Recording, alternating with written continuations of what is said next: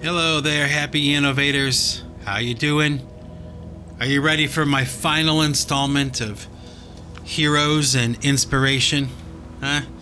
To commemorate the 50th episode of the Singularity podcast. I hope that you've been enjoying it. I hope that you're having as much fun as I have been having. Um, I'll find out in the comment section how I'm doing in the future. But uh, I hope that you're receiving this with the spirit that I'm giving it, okay? Which is one of humor, fun, joy, good times, and man, just trying to help you get through your workday, you know? Giving you a little bit of a departure, uh, some brain candy, you know? Um, I hope that's the case, and I hope, let me tell you, I really hope that you have a nice hot cup of coffee in your hand right now because I do, and I'm going to take a sip of mine right now. Mm. Oh, man. Life without coffee. Just can't imagine it. Don't want to. Don't want to imagine it. So, just to recap really quick, we talked about musical heroes and inspirations. We talked about artistic, you know, painter, sculptor, heroes and inspirations. You know, broke it down into what guitar players, drummers, and those kinds of things, right? And folks, let me tell you, that was just like the top of the list. The lists are long. So now, today, I'm going to talk a little bit, I guess, I'll start with politics because, really, for the most part, I hate politics, okay? I used to like pay a lot of attention. I used to really care. I don't know. As I've gotten older and watched things play out a little bit, eh, it doesn't interest me as much anymore. Um, I kind of see the whole thing as like a moot point, you know?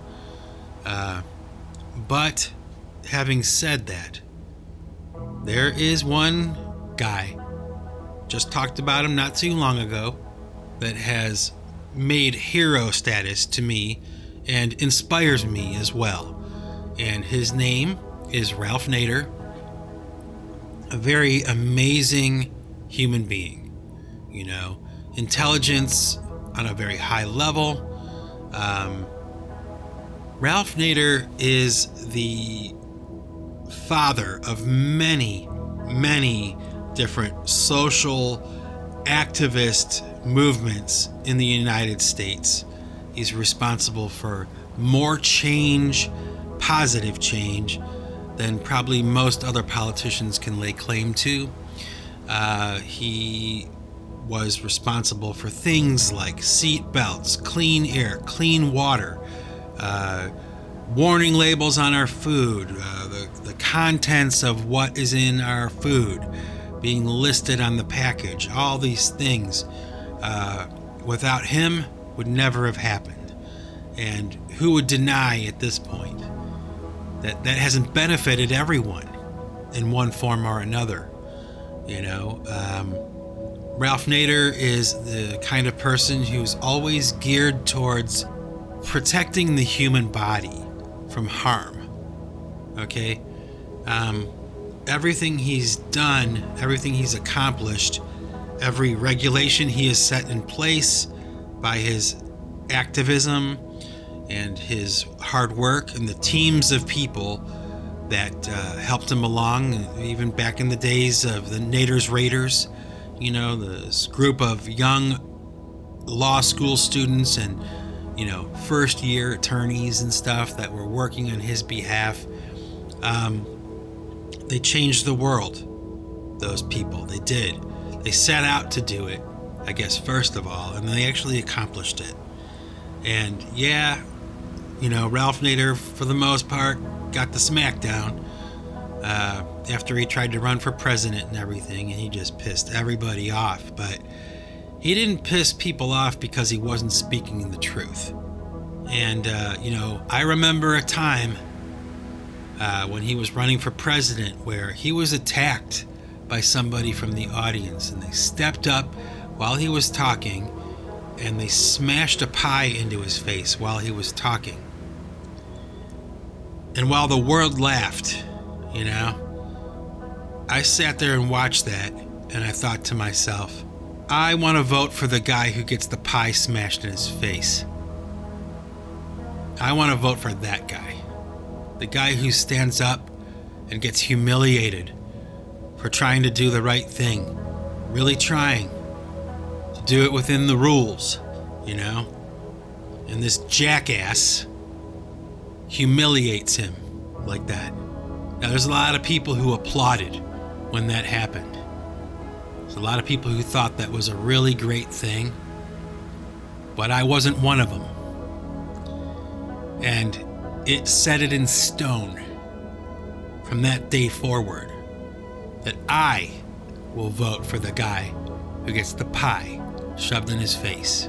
So thank you, activist, whoever that was, you jackass that did that, because Ralph Nader is a hero to me. More than you ever will be. You know? You might think you're slick smashing a pie in his face and humiliating someone like that in that way. But you made a convert out of me, you know? And that's all I'm going to say about Ralph Nader. But yeah, a hero, and yeah, an inspiration. And if you want to be inspired, I suggest you go watch that movie I just told you about a few episodes back the documentary of Ralph Nader, An Unreasonable Man. Because it just lays it all out for you, and you can see what I mean. Yeah, you might disagree with his position, you might disagree with his politics, but he wasn't doing it for the wrong reasons. He was doing it for the right ones. And he still is.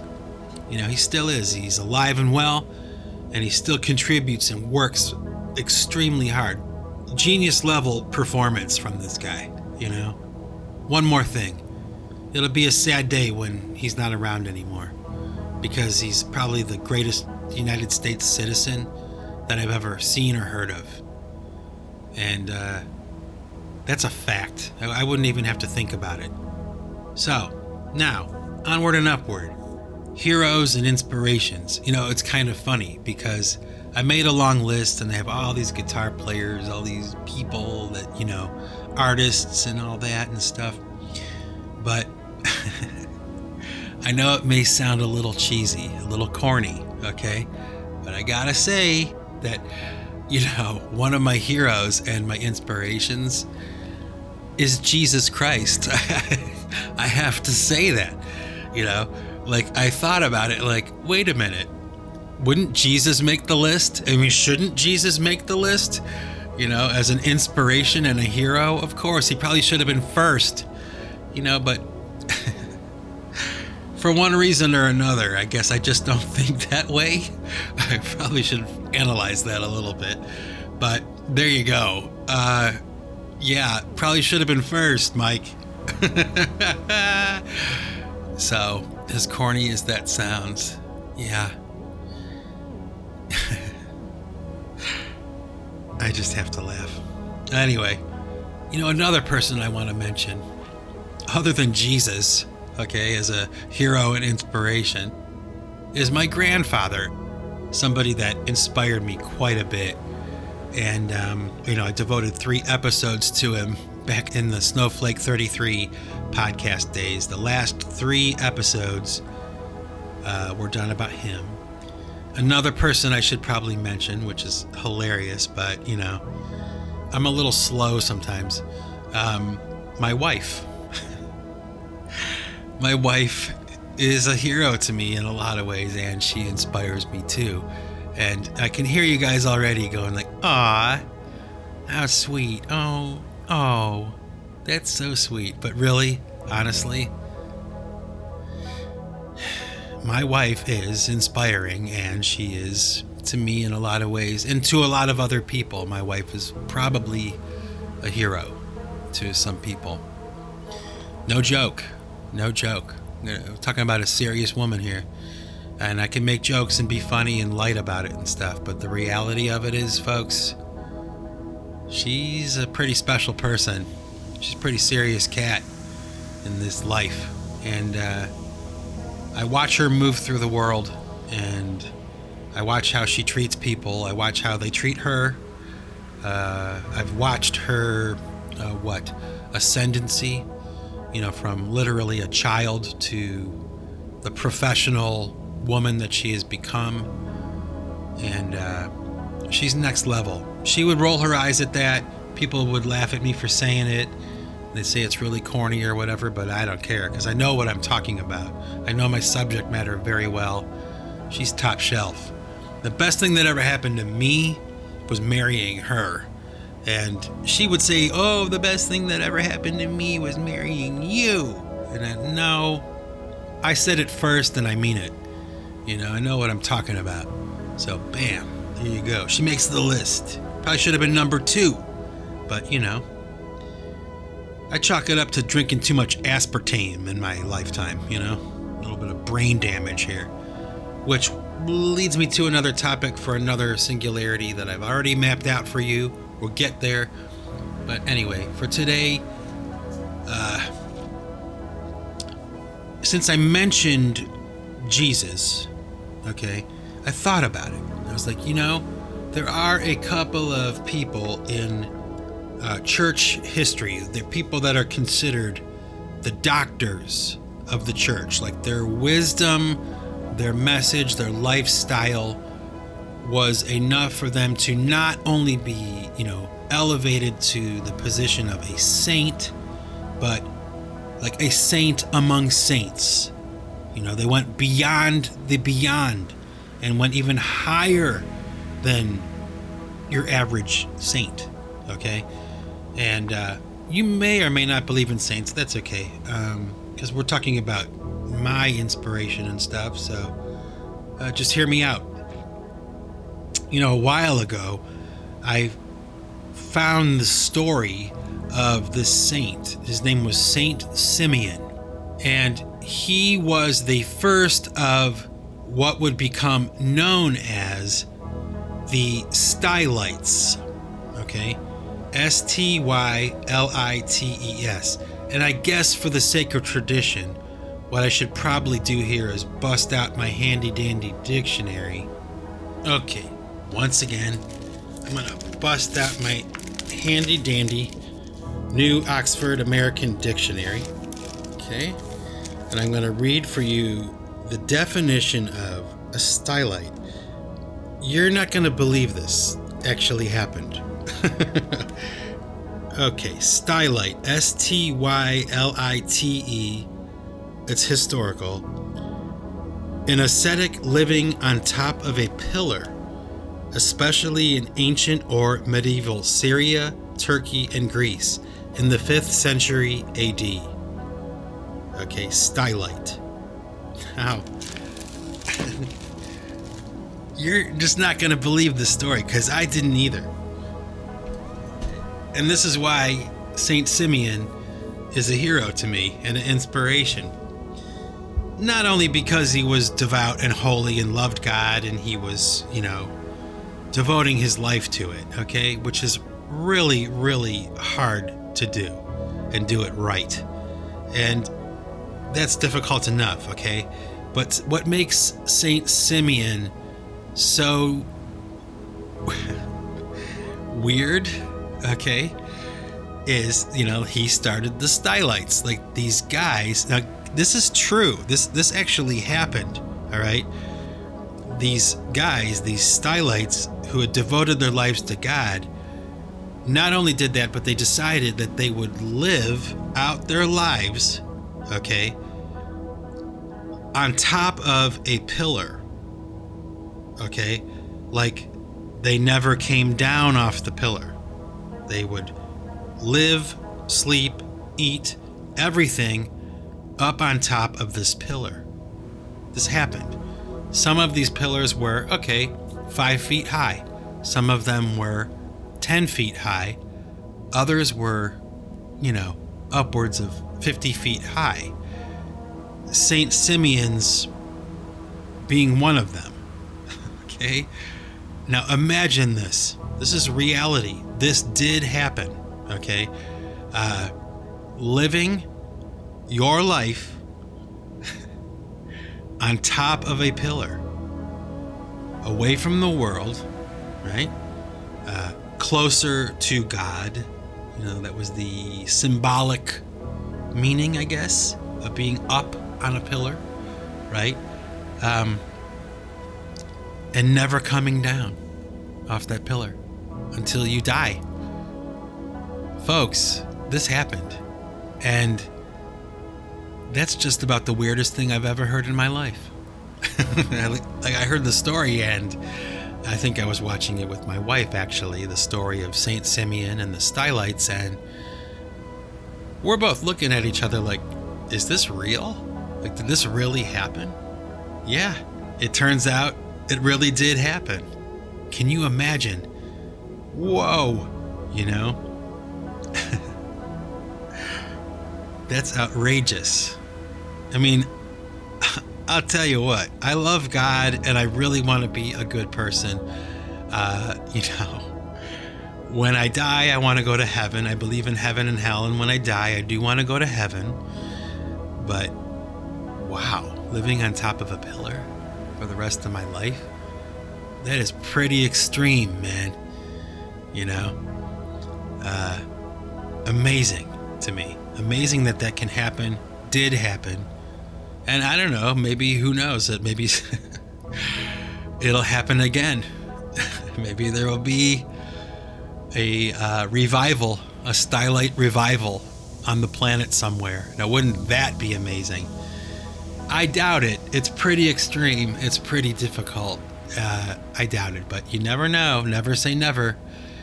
Um, man, there are a lot of, you know, characters in church history that stand out, you know.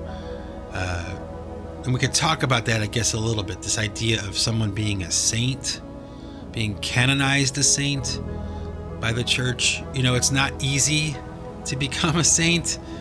Uh, there's a lot of people who think they are or think they should be called one, and they're not, you know. But uh, then again, there are also probably a lot of people who lead saintly lives and are never ever heard of or they never make your radar, you know, because they just live so quietly and they live a normal life, but they are living in a saintly manner, you know, truly, truly devoting their lives to God, right? Because that's really what it's about. You know, I kind of feel sorry for the general public, really, because they hear about you know, these Catholic priests that are doing God knows what, you know, the stories. It's all you ever hear about, right? But those are not priests. You know, those are not holy people. They are bastardizing the status of these people who do truly live a life devoted to God. I mean, have you ever thought about that, really? Because I have. You know, we don't hear about the people who are really, honestly, truly living out a saintly life. They really are. And if you were to meet them, you would be stunned by their beauty and their simplicity and their holiness. You're not going to hear about them. What you are going to hear about are these jackasses that call themselves priests and ladies and gentlemen, they are not priests. They are not. They are monsters. They're animals, and they are only there to subvert the life that these other saintly people lead. Trust me, I know. I've known a handful of people myself, uh, priests, that were magnificent people. They were great holy men. I could talk about that in another episode, but those are the guys that are not going to make the five o'clock news. Okay? And let me tell you, there's a lot more of them than there are these child molesting, pederast guys that claim to be priests. You know, just because someone's wearing a collar and they live in the rectory of a church doesn't mean they're a priest. And it's a long story. Trust me, I know my subject matter pretty well. So just pause for a moment and think about that. You know, you know, it's just like anything else. Uh, you're to hear the bad news. You know, you're to hear about the wrongdoing or the bad person, the bad action, you know, the harm someone's done or the harm that has been done to someone. Very seldom do we talk about the real good people, you know. I'm sure you've known some yourself. You're not going to hear about them on the news, but they exist and they're real. Aren't they? You want names? I can give you some. And I'm not one of them, trust me. Okay? Got a long way to go. But enough said. So, there's a lot of people who, as soon as you start talking about saints, the church, and all that, they immediately go to the headlines. Okay? That's fine because, you know, that's the way of the world. But let me tell you, there's a handful of people walking around on the planet, and there always has been a handful of people walking around on the planet that are truly living it out. You know, they are holy people. It's no game, it's no joke. They make people uncomfortable because they challenge the lifestyle of other people. That's how saintly they are. And uh, one that comes to mind is a very famous saint in the church, a doctor of the church, the youngest doctor of the church ever, Saint Teresa of the Little Flower, or Saint Teresa of the Child Jesus. She's known by different names. She was canonized and declared a doctor of the church by Pope John Paul II, which is another story in and of itself. We won't get to, but um, We'll save that for another episode. But uh, Saint Teresa was a remarkable character and uh, is a hero to me, not because she was just holy and not because she was a saint and not just because she was a doctor of the church. It was because of her attitude. Her attitude inspires me. Okay. Um, she was notorious, like to the people who knew her. Um, she was a very playful saint. Okay. Um, she had a very good sense of humor, a very gentle way about her, but a lot of the time, her behavior might have been considered mischievous a little bit.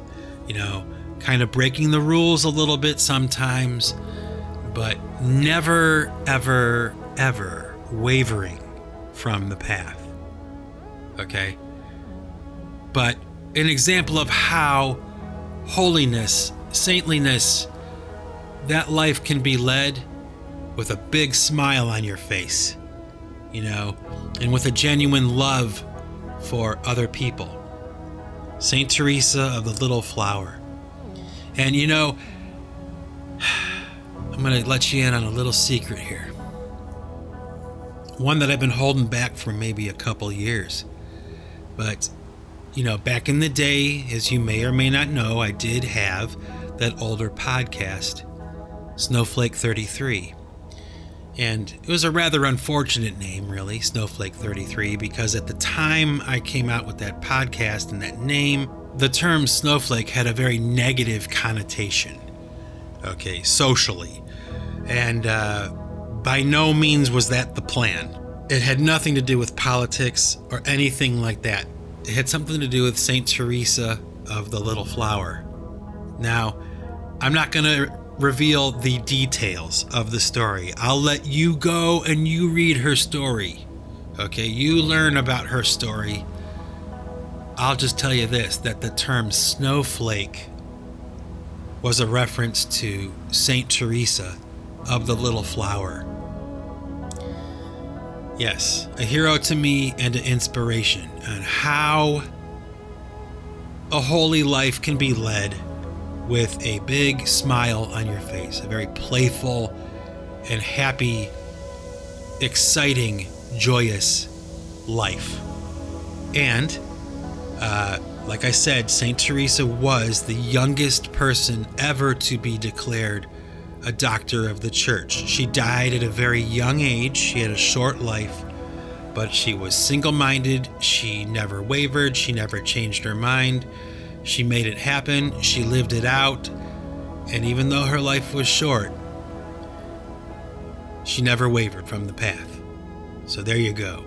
Whether you believe in saints or not, or any of that, whether you even believe in Jesus or not, you can't deny that when someone devotes their life to something like that, and they live it out completely and wholly, you can't deny it.